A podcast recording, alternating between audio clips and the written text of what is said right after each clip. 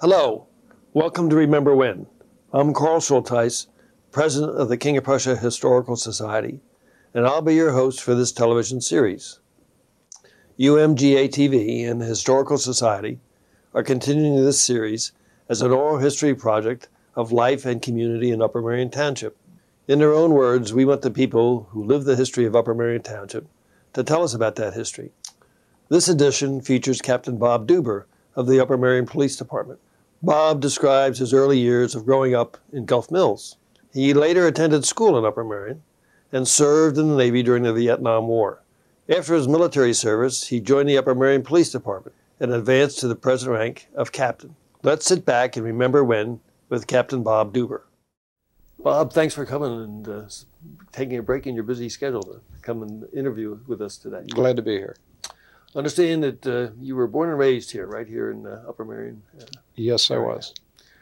let's go back and tell us about some of the first things you remember. Well, my earliest memories are the old village of Gulf Mills. Now, I was born in 1946 in Gulf Mills, but that's when Gulf Mills consisted of the homes and properties that surrounded Balligomingo Road. This was pre Schuylkill Expressway. And the expressway actually cut 40% of the homes out of what was then Gulf Mills. And some of my earliest memories of old Gulf Mills uh, center around the issues and actually the destruction of the homes in Gulf Mills that occurred then to make way for the, the Schuylkill Expressway. We lived, and I can be very specific about this, because my brother, Harry, who was born in Gulf Mills as well and lived there much of his uh, young life, uh, he's 15 years older than I, but he's also an artist. And what my brother has done is taken from memory and created a painting of of old Gulf Mills. Um, he's he's actually labeled it here 1944. This is from memory what he uh, experienced growing up, and this would have been in his teenage and, and young 20s, uh, what Gulf Mills was like. Now, at this point in time, I was only four or five years old uh, when we left Gulf Mills in 1950. This was still during the Second World War, actually. Exactly. Yeah, this was during the Second World War, and and just to, to briefly explain some of the the points on the painting, the area you see across the top, the woods and the homes that exist here, and here, were the homes that were taken when the expressway came through. If you try to visualize today, the off ramp from the Schuylkill Expressway would come through this area. This is Balligomingo Road. Mm-hmm. This is the service station and store that used to exist on the corner. That was run by the McIntyre family. They used to call that Mackey's. And Balligomingo Road intersected right here with what was then Gulf Road or South Gulf Road. Now, mm-hmm. today that's Trinity, Trinity Lane, Right. because South Gulf Road was relocated. Uh, this monument, this was the World War II monument erected in Gulf Mills to honor the war dead from uh, Gulf Mills and, and the surrounding area. Uh, the monument no longer exists, and where it may be today, I, I have no idea, because the existing expressway bridge spans this area, and that would have been part of what was taken. Um, my brother was pretty good with details. You see, there's a school bus crossing the bridge, and this is what they call the bird in hand section here. This the home that sits over here has the uh, the bird in hand sign on it. Uh, this is an Upper Merion school bus, not Upper Merion area, mind you, but Upper Merion school bus. This is a uh, a milk truck that's crossing the bridge right here, and that's Sunny Slope Dairies. He he recalled that that was the the, the dairy that, that served the entire area. But he, uh, I think he, he's he's done a great job. And for me, it's difficult. There's probably people listening to me right now that would be much more adept and, and detailed in a description of who lived where in which one of these houses. We occupied, my family occupied one of these homes up on the hill. And, and these homes were the ones to go. Now, I actually have a recollection from uh, when I was four years old of, of the bulldozers, not our home, but the ones just before them, actually knocking the homes down.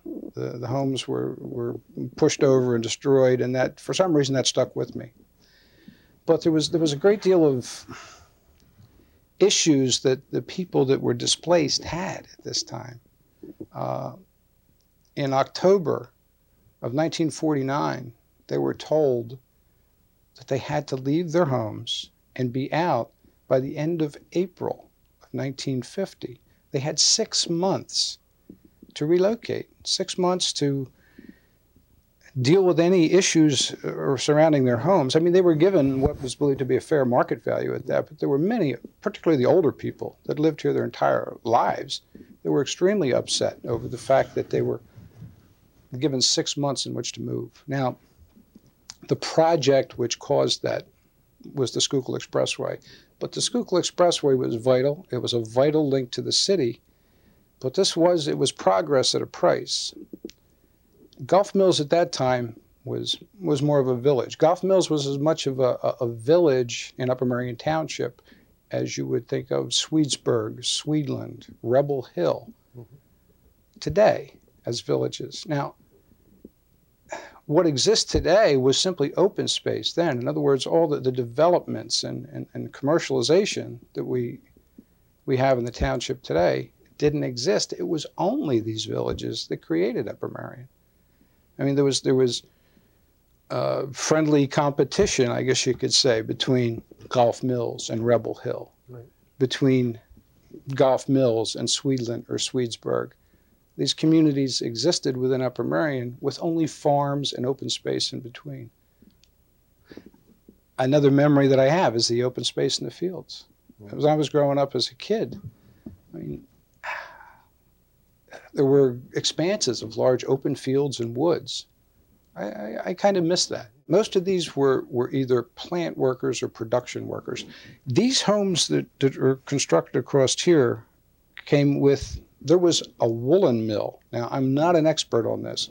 The ruins of this old woolen mill was on the other side of the, the woods over here. In fact, the foundations of the old woolen mill are still there today if you look hard enough uh, near the intersection of the on ramp to the expressway at Gulf Mills, which would be up in here, mm-hmm. um, and Gulf Road. It would be the home. There's homes that exist there today. If you went into their backyards, you would see uh, the foundations of that that woolen mill. But then again, my father worked in Wayne. My father worked at the Wayne Iron Works. Mm-hmm uh, Alan Wood Steel Company was uh, a big employer in this area at that time. Uh, mostly, it was it was a blue collar uh, neighborhood, but very closely knit, and and the people that lived there then, many of them. My brother is over seventy. He still keeps in touch today with people that he grew up with in Gulf Mills. I know the Deckert Estate. Uh, had, a, had a Revolutionary War area barn on it that unfortunately isn't with us anymore. It was on the other side, it would be over in this vicinity. Uh, and I know there were the Hanging Rock is the other side of the of the hill, so to speak, and the historical significance of that. And I'm sure that the Continental Army or a portion thereof passed through this area. Exactly what may have taken place or the significance in Gulf Mills proper, I'm not sure. Gulf Creek is, is what passes under this bridge, and this is what you see Gulf Creek here.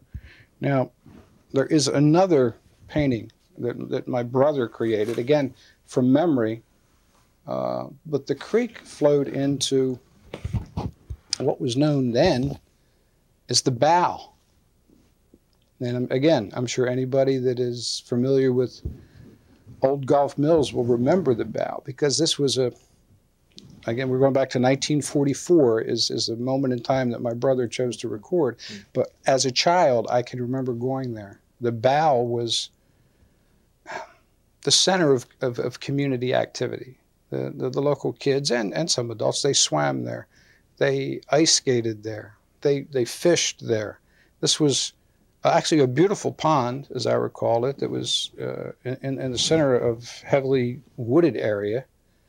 And if you look at the photo behind me, this is what we refer to today as the Sumner Dam. This, is the other side of the falls, and this photo was taken about three years ago.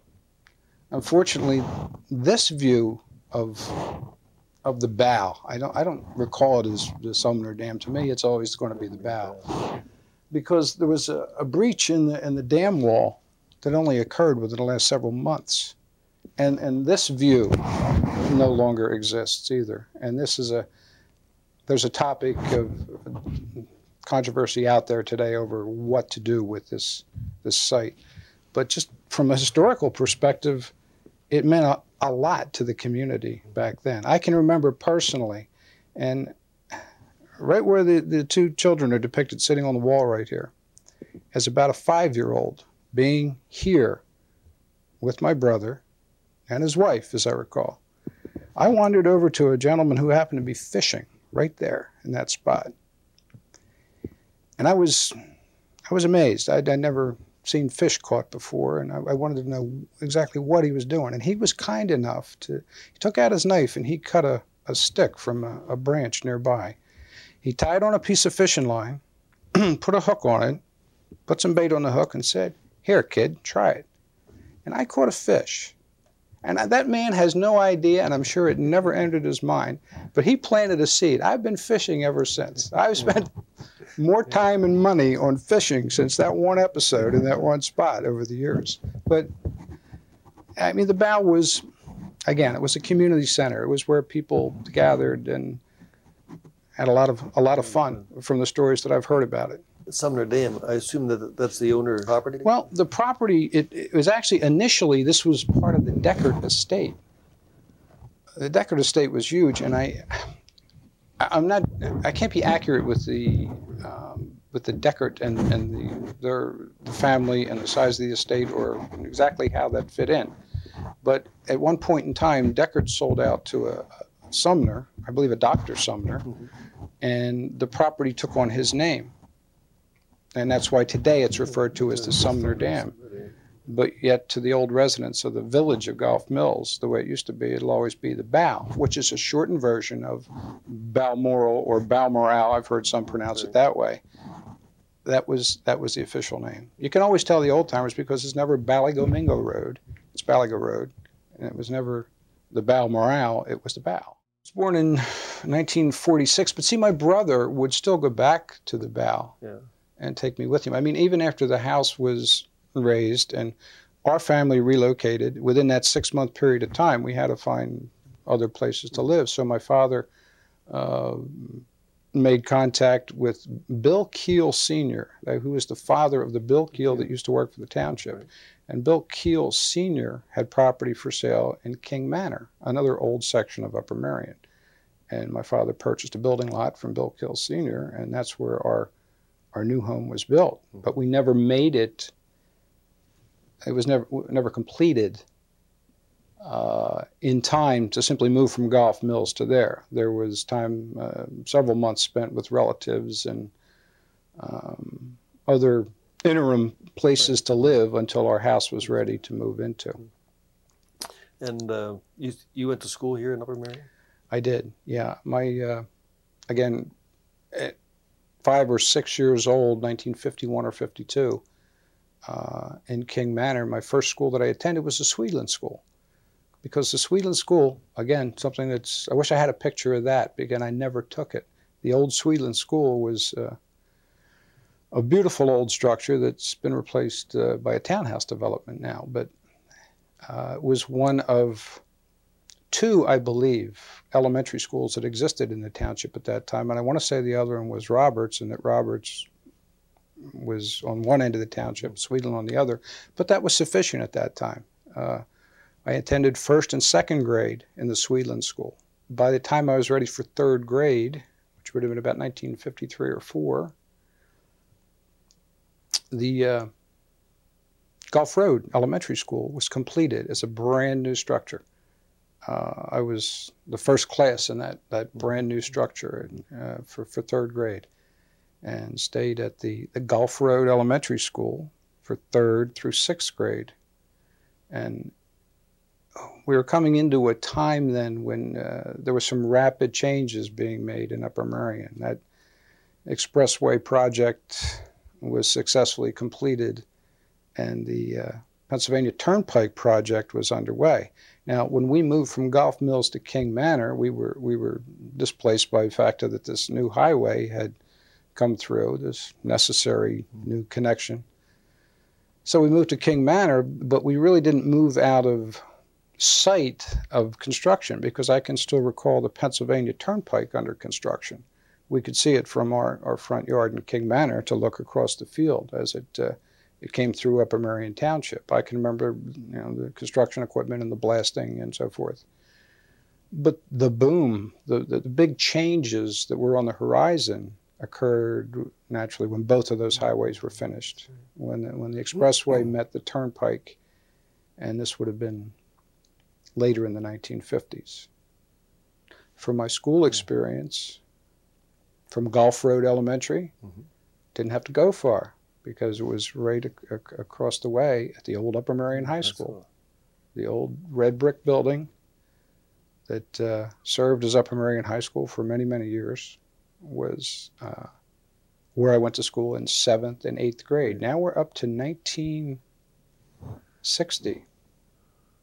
And if you look at the plaque on the side of the existing Upper Merion High School, you'll find that that was the year that they, they opened the doors. And what they did was combine the freshman class with uh, everyone else that went, you know, so there was ninth through 12th grade in that first year. So I guess I never looked at it from this perspective, but I was part of the, f- the first class that went into the uh, Gulf Road Elementary School, and I was also in another brand new building, the first class that went into the new high, high school. school. The old high school was kept open for another a brief period of time. Uh, 1963, I believe, was the opening date for the middle school, and then the uh, the old high school ceased to be operational it's ironic because Upper Merion back then, Upper Merion in the late 1950s, tiny Upper Merion was playing tiny Swarthmore. Here we are in 2003, and a somewhat larger, more expanded Upper Merion is playing Strath Haven, which is simply another name for Swarthmore. So sometimes the more things change, the more they stay the same. yeah. um, but the old high school, there was a, uh, a store right across the street from it that was very popular. That was Campbell's Store. Now, Campbell's Store eventually became Schultz's Exxon. And I think Franny Schultz sold out, and now somebody else is in that location. But that corner has always been a, a, a little commercial corner right there. Mm-hmm. And I can remember as a kid going to Upper Merion football games at the old high school and walking across Henderson Road into Campbell's store for a soda and candy, ice cream, whatever it was, and coming back to the game. Um, yeah, I, I, hated to, to see that building become commercialized in some ways, but yet they've retained a lot of it as it was. And I can still look at it and visualize it as it was and, and, and see myself in and around that area and, and what it was way back when. I played football. I played football for one year in high school. I played baseball for two years in high school. I was on a, a gymnastics team in high school. It wasn't that was an intramural kind of thing. Mm-hmm. Uh, it didn't somehow have the significance that it has today. I, I, didn't think I didn't see it. It seems like today it kids today get so uh, expert mm-hmm. in what they do. They pick their, their area of expertise and concentrate on it and just excel. Um, and I, that's a good thing. Do you remember any of your, any of your teachers in high school? Um, or in other, in other years? Let me think back. Let me think back. Mrs. Bowen was my third through sixth grade teacher at the, uh, I think, she, well, I can even go back before that. Mrs. Pollock, who lived in a section of Gulf Mills, as I recall, not exactly in off of Baligo Road. But Mrs. Pollock was my first and second grade teacher at the Swedeland School. Um, Mrs. Bowen was my teacher through third through sixth grade.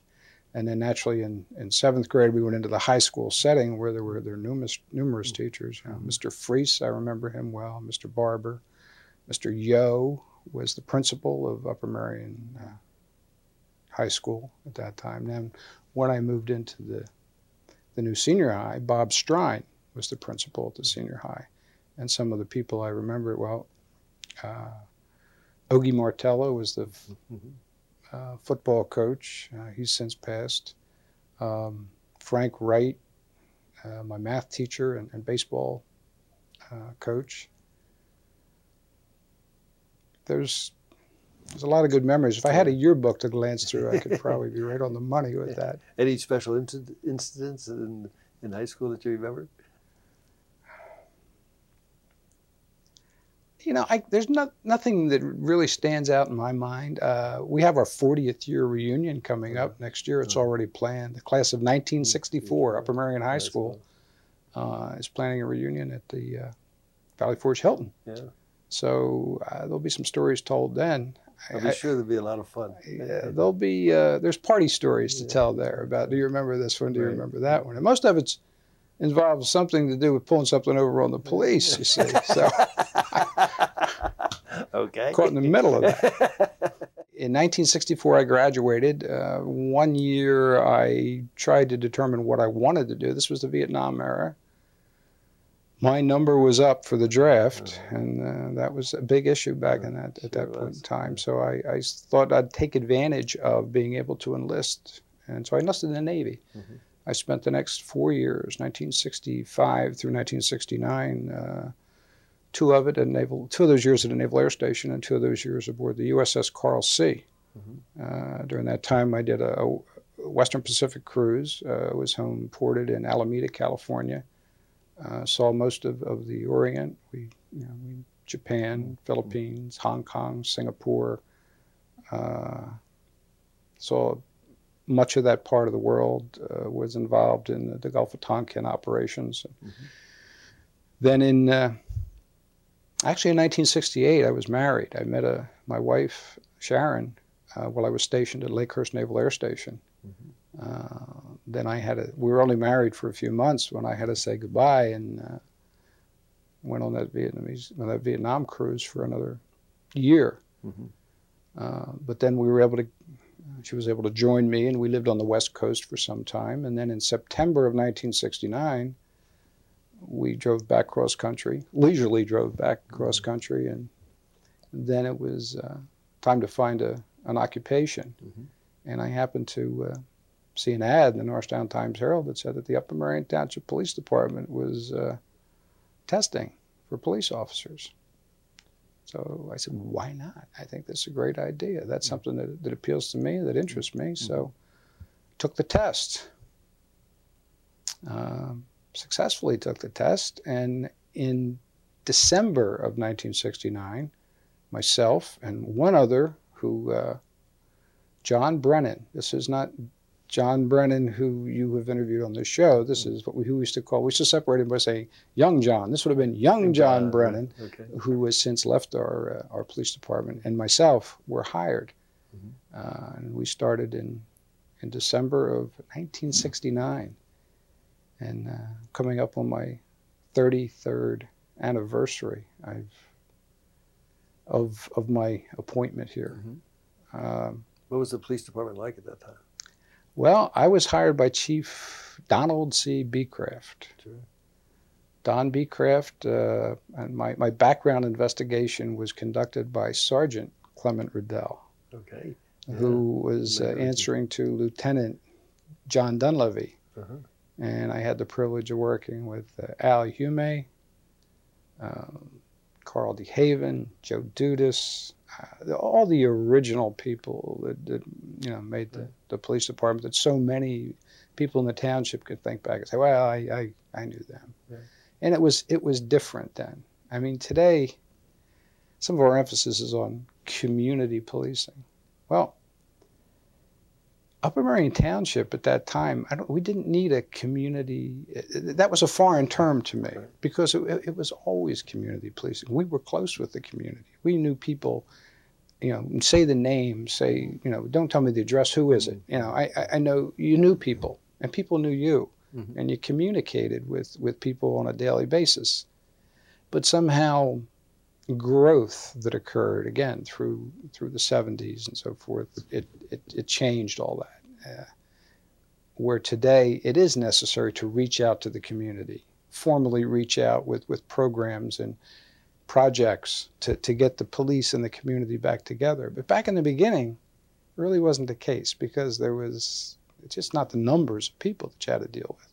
So there was always a, a much closer relation. One of the things that I can relate to then and now. Most of our crime then, and it was it was never a serious crime problem, but the crime problem we had was local homegrown crime. I mean, we had a certain percentage of residents of Upper Merion that committed crimes regularly. Mm-hmm.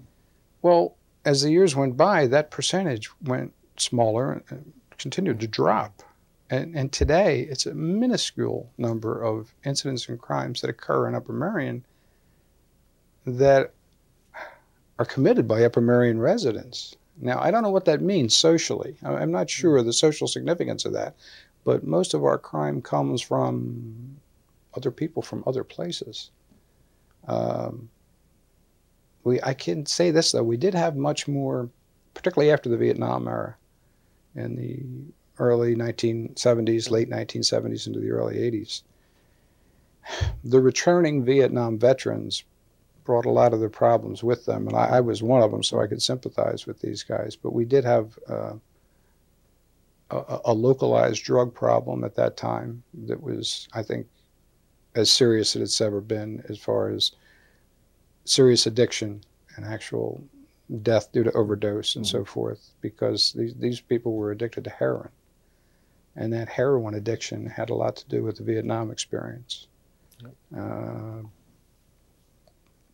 you know, I'm not saying that the drug problem doesn't exist today, but it mm-hmm. doesn't exist uh, to that extent with that very dangerous type drug. of drug. Um, and I hope we never return to that. In coming back after World War II, the Korean War, your reception was a lot different, I'm sure. Well, I, yeah, I'm glad you mentioned that. Um, I've never had so many peace signs flashed in my direction. When I first became a patrol officer on the street in the early 1970s, you police were viewed as as part of the uh, political establishment that supported the war in Vietnam, and the popular opinion was not not to do that. And and as soon as you became involved in any kind of confrontation, um, you know, the term pig was, mm-hmm. was common then. It was um, used frequently. Mm-hmm. Um, young kids would come up to you and flash peace signs to you as though this the, the stereotypical image of a cop was someone who was connected with and mm-hmm. supported in every way uh, mm-hmm. the effort that was underway in Vietnam. And in many cases, that couldn't have been further from the truth. But once you put the uniform on, you're a representative of the government, and if you represent the government and the government isn't popular at that moment in time, that's the result. Tell us a little bit about your career in the, in the police department. Well, it's it's been a diverse career, and I can say, you know, most people say, well, "How do you be a cop for 33 years?" Well, to that I can say, my first seven years I was a patrol officer, mm-hmm. and I learned that, I enjoyed that, but then I I was fortunate enough to be put into the detective division, where I spent the next nine years as a detective, which is a totally I won't say totally different, but it's a it's a different experience than uh, someone that's that's on patrol. Just tell us about that. I found that to be the most. If I had to go back in my career over the 33 years and say that this is what I enjoyed doing and this is what was the most rewarding, I would say that the detective experience was was it. Uh, you were given follow-up investigations on, on some lesser less serious crimes, all the way up to homicide investigations.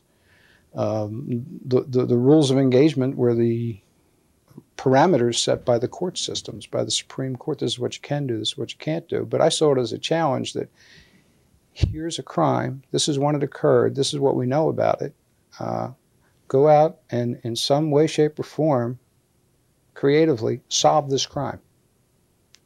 And, and I found that when I, that I accomplished that, it was a very rewarding experience to, to get to the bottom of, of something and follow it through to a successful arrest and conviction.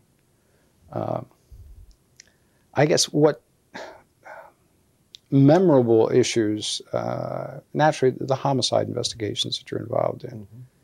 Now, some, even some members of the police department today uh, would have to, would probably question me on this, but I can recall 11 homicides in Upper Merion Township within one mile of the Valley Forge Shopping Center, within a one mile radius of the Valley Forge Ford Shopping Shopping Center. 11, 11.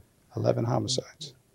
Which uh, tell us about some of the more memorable ones. Well, one of the first ones uh, were the Maley sisters. I don't know if, if I'm sure some of the old timers are going to remember the Maley sisters.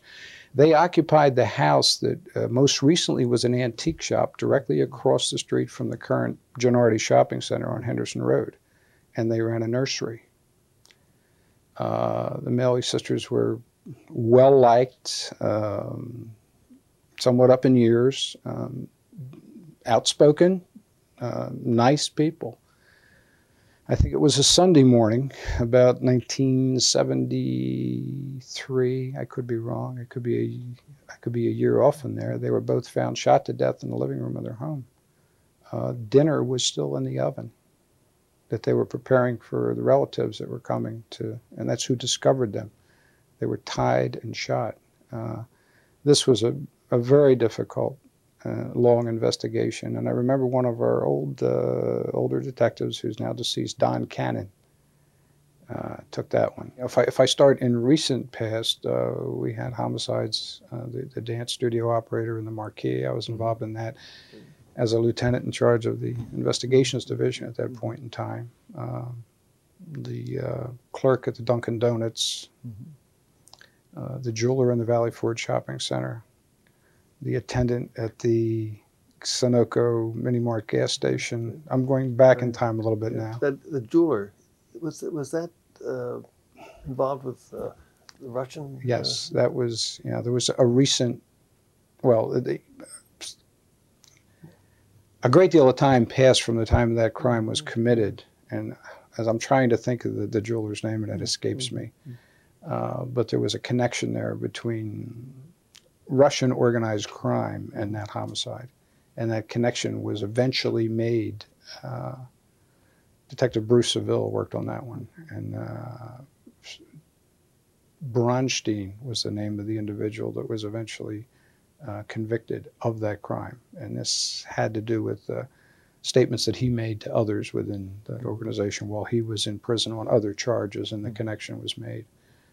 Um, so that was, let's say two, four. I can remember a homicide at the uh, Gulf Mills Village Apartments where I was there. I mean, that was maybe 73 or four. That was the first homicide I ever, I think it was just before or just after the Maleys.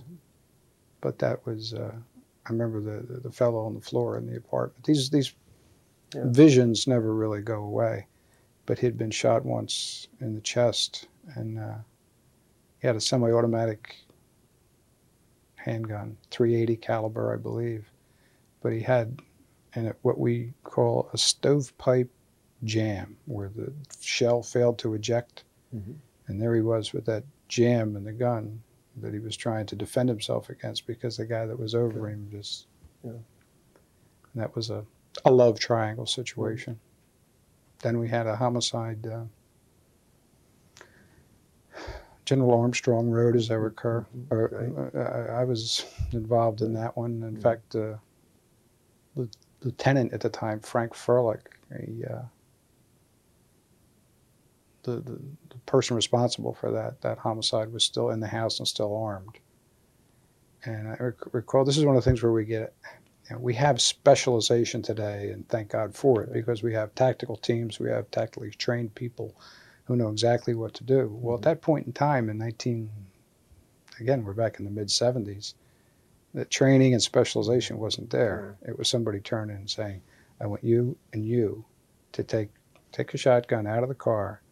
And he had there was we used to keep in the emergency closet this old heavy it was almost like a flak vest that mm-hmm. the, you know, put this World on War II flag. vest. World War II flak vest. Put this on and come in the back door. Well, this was the plan, and it worked. Don't misunderstand me. The plan worked. It was just that today that would have been treated so much differently, so much differently. You know, there, there's trained hostage negotiators. There would have been um, ways to make contact with this individual. Now we we went through the back door and uh, eventually took him into custody because he actually um, became unconscious. He he had cut himself during the, mm-hmm. and he became unconscious and passed out. And we kind of overwhelmed him and took the loaded gun out of his hands. But if there's a, a major difference in the way things were done way back when and what's done today in in in police work, it's just the level of training and expertise that's been developed. There, there is, I mean, our from a tactical team, which I was fortunate enough to be with when we formed it back in uh, 1987, was when we put this together. Today, that tactical team is, is up and running and part of an organization called SEMCERT, in which eight local police departments contribute uh, manpower and, and equipment and train regularly. And if we have a problem that requires uh, specialized uh, officers and, and special weapons and special tactics, that unit is activated. And uh, they're very good at what they do. Mm-hmm. And that's why they exist. And again, way back when, you did what you had to do. And I can remember other circumstances where you, you just dealt with the situation as it arose.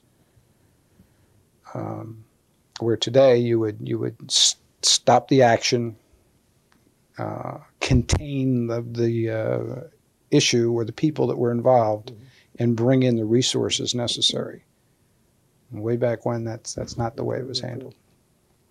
Interesting, you point out that all these homicides took place within a mile of Valley Forge Shopping Center. Sometimes I wonder about that. Now there was another. I, I don't know. I'm up to about let's see, six, seven, eight, nine, and ten were on old Route 202 across from the quarry. There was a uh, double homicide suicide there in the early 1980s.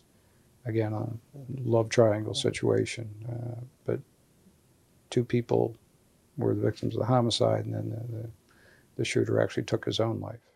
After the tech division, uh, I decided that it was it was time to uh, time for advancement, time to, to, to, try to move up. So I worked very hard to for a sergeant's position in, in 1986. Um, I was appointed to a sergeant, which got me out of that great job in the detective division and put me right back out on patrol in the street, working a midnight shift. Oh. which I started to second guess myself at that point in time if I had done the right thing. Uh, but for the next six years, I was a sergeant uh, on the street with, with patrol officers and doing some of the same things that I had done in, in patrol before, but doing it with from a supervisory perspective and trying to, you know, I was in charge of a, a squad of uh, six or seven, I'll call it that time. And we used to work a rotating schedule at that point in time. And uh,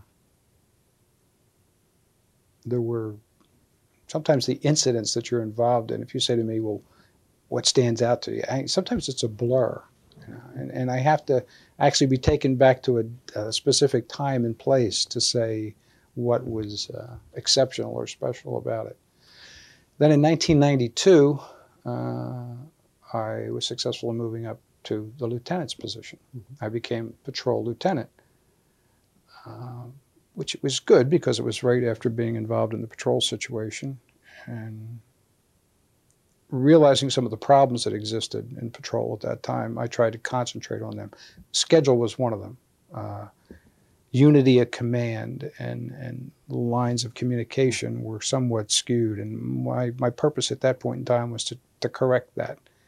And in 1994, I proposed the, uh, the 12 hour work schedule and that was adopted, I believe, 94, or 95. That mm-hmm. we finally got that worked into the contract. But that was that was kind of a major hurdle for this organization to go into that 12-hour schedule because we were one of the first larger departments to do it.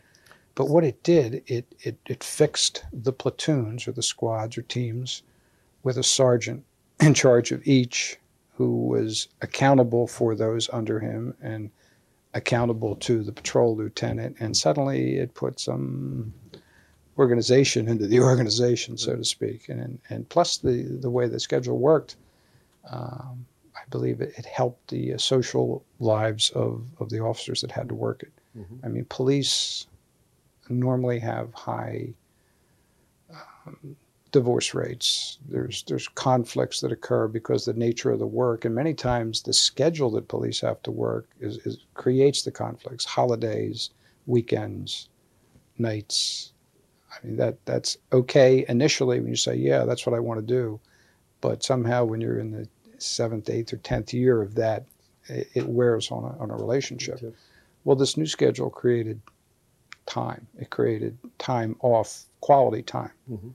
and uh, that was a good thing. So it was working in both ways. It was working to um, improve the relationships of, of the officers, their, their home life, as well as reorganize and, and control the organization better. So it, it was a win-win to do that. When you say you're on a 12 hour schedule, in other words, you work three days? Well, the way this works is you, we have two shifts. One works seven in the morning till seven at night. The other works seven at night till seven in the morning. Uh, the rotation's a little bit hard to follow, but if I if you if you if you work Monday Tuesday, you're off Wednesday Thursday. That means you work Friday Saturday Sunday, which means you're off the following Monday Tuesday. You work the next Wednesday Thursday, and you're off the following Friday Saturday Sunday, which means every other weekend is a three day weekend that's valuable family time Right. that is now available. It, it enhanced our ability to uh, cover the township. It actually increased manpower on the street at any given time because it was two shifts rather than three. Uh, that was that was I feel that was one of my Mhm. Contributions or accomplishments at, at that point in time.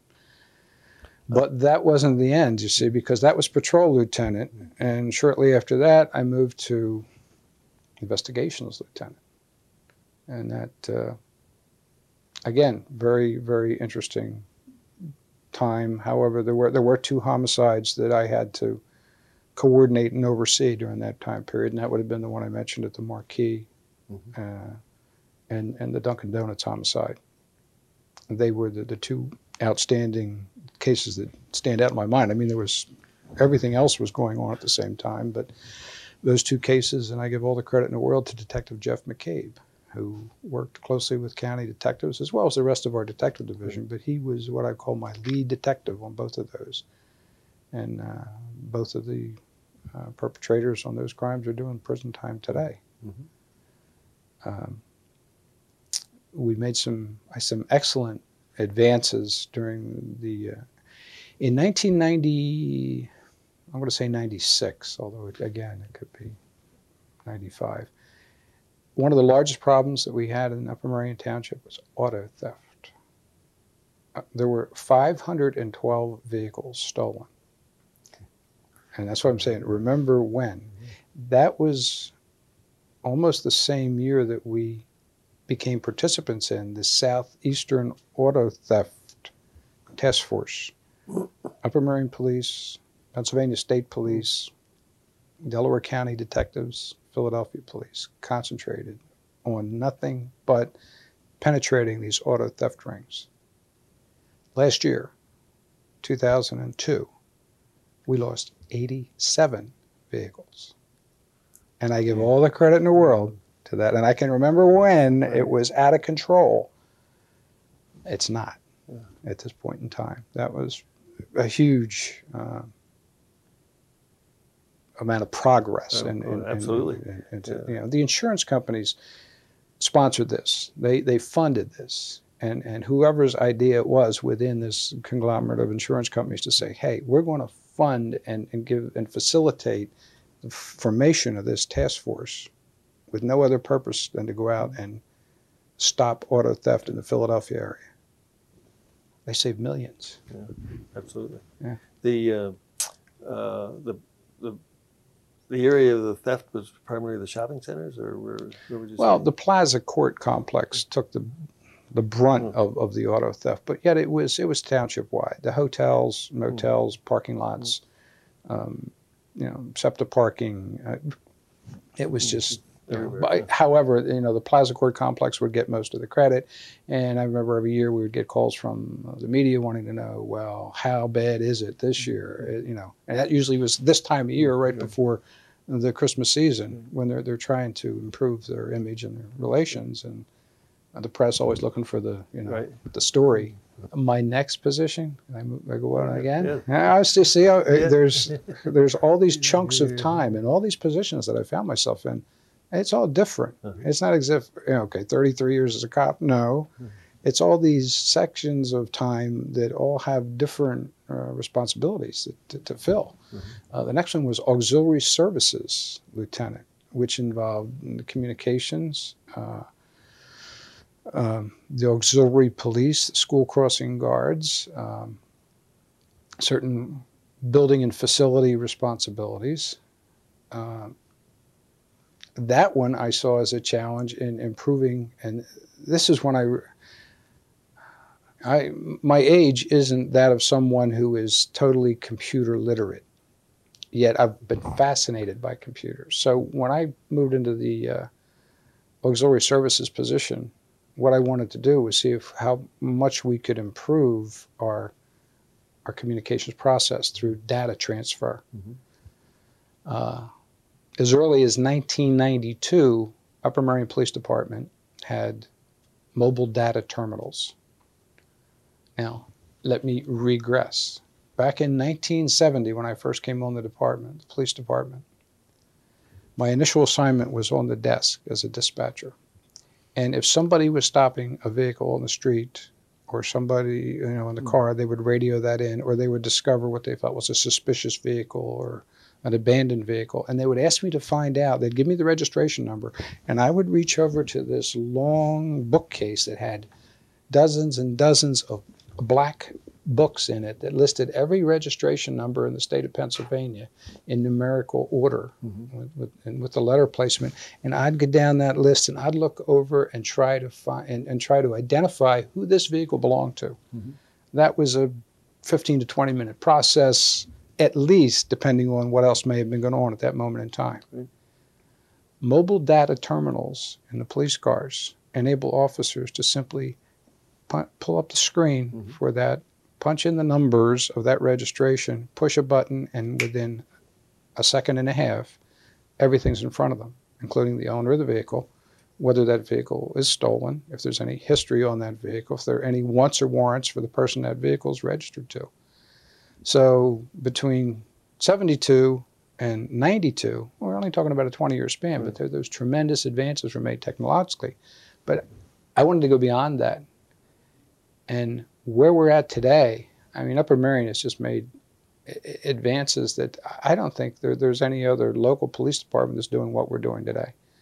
We have uh, Panasonic Toughbook laptop computers in every patrol car, powerful computers that are able to deal with um, several issues at the same time. One of the projects that I started, and Lieutenant Tom Nolan just finished because I moved out of that posi- out of that auxiliary services position to captain, was what we call our, our wireless LAN service. We have a tower on top of the uh, C building at, at uh, Marquee Apartments right now, which is one of the highest structures, or the highest structure, Yeah. Township, that has a directional antenna that is aligned with an antenna on top of the township building. Both of those, what they call bridges, work together.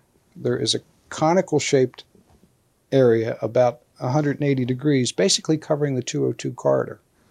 Our patrol cars now can simply touch an icon on the screen and come up on our records management system software and, and, and simply file their reports as they sit in the patrol car from the street wirelessly, Yeah. which I think is a, a, huge step forward. They don't have to come in here to do anything. Mm-hmm. They can access the database. They, they can they can rate reports and supplemental reports. They they can function on the street as if they were seated behind a desk here in the building.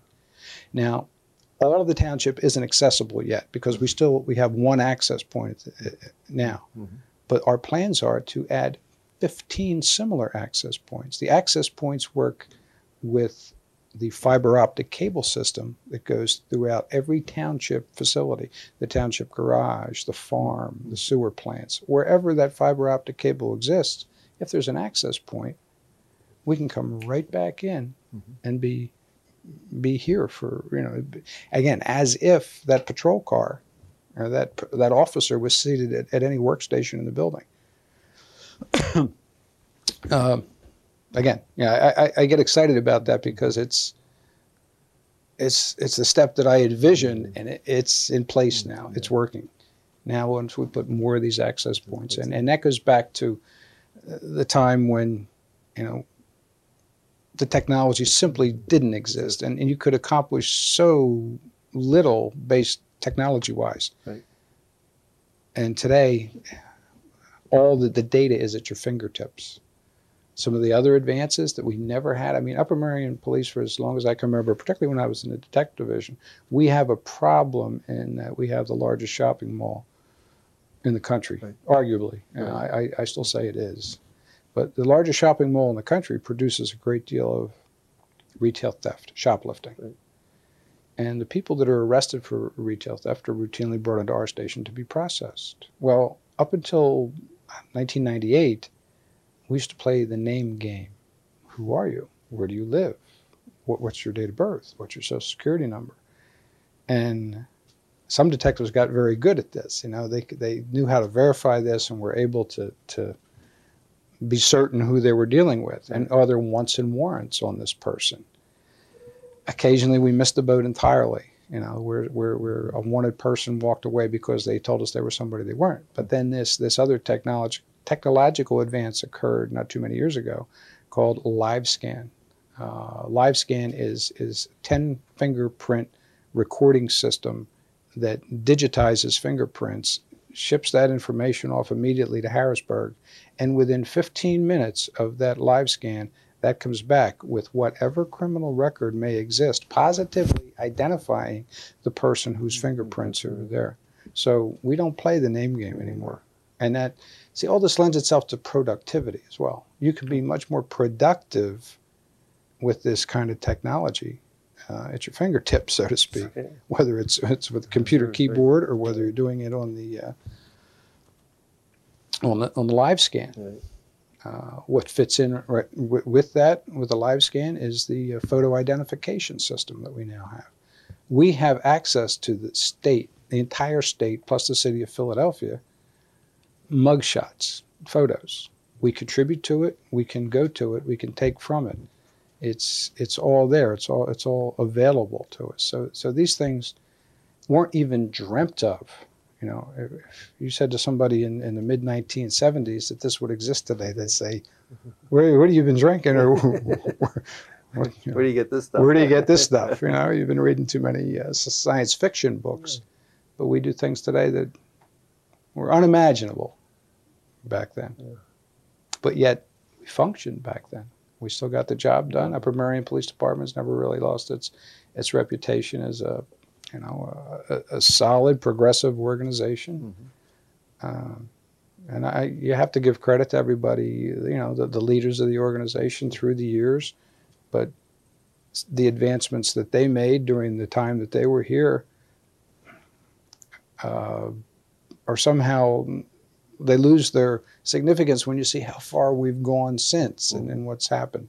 But yet the organization has always functioned well. That's it for this edition of Remember When. I'm Carl Schultheis, President of the King of Prussia Historical Society, and your host for this series of Upper Merion Township's oral history. If you would like to make a suggestion or comment on this program, please use the following contact information. Thanks for watching. Until next time and always, remember when.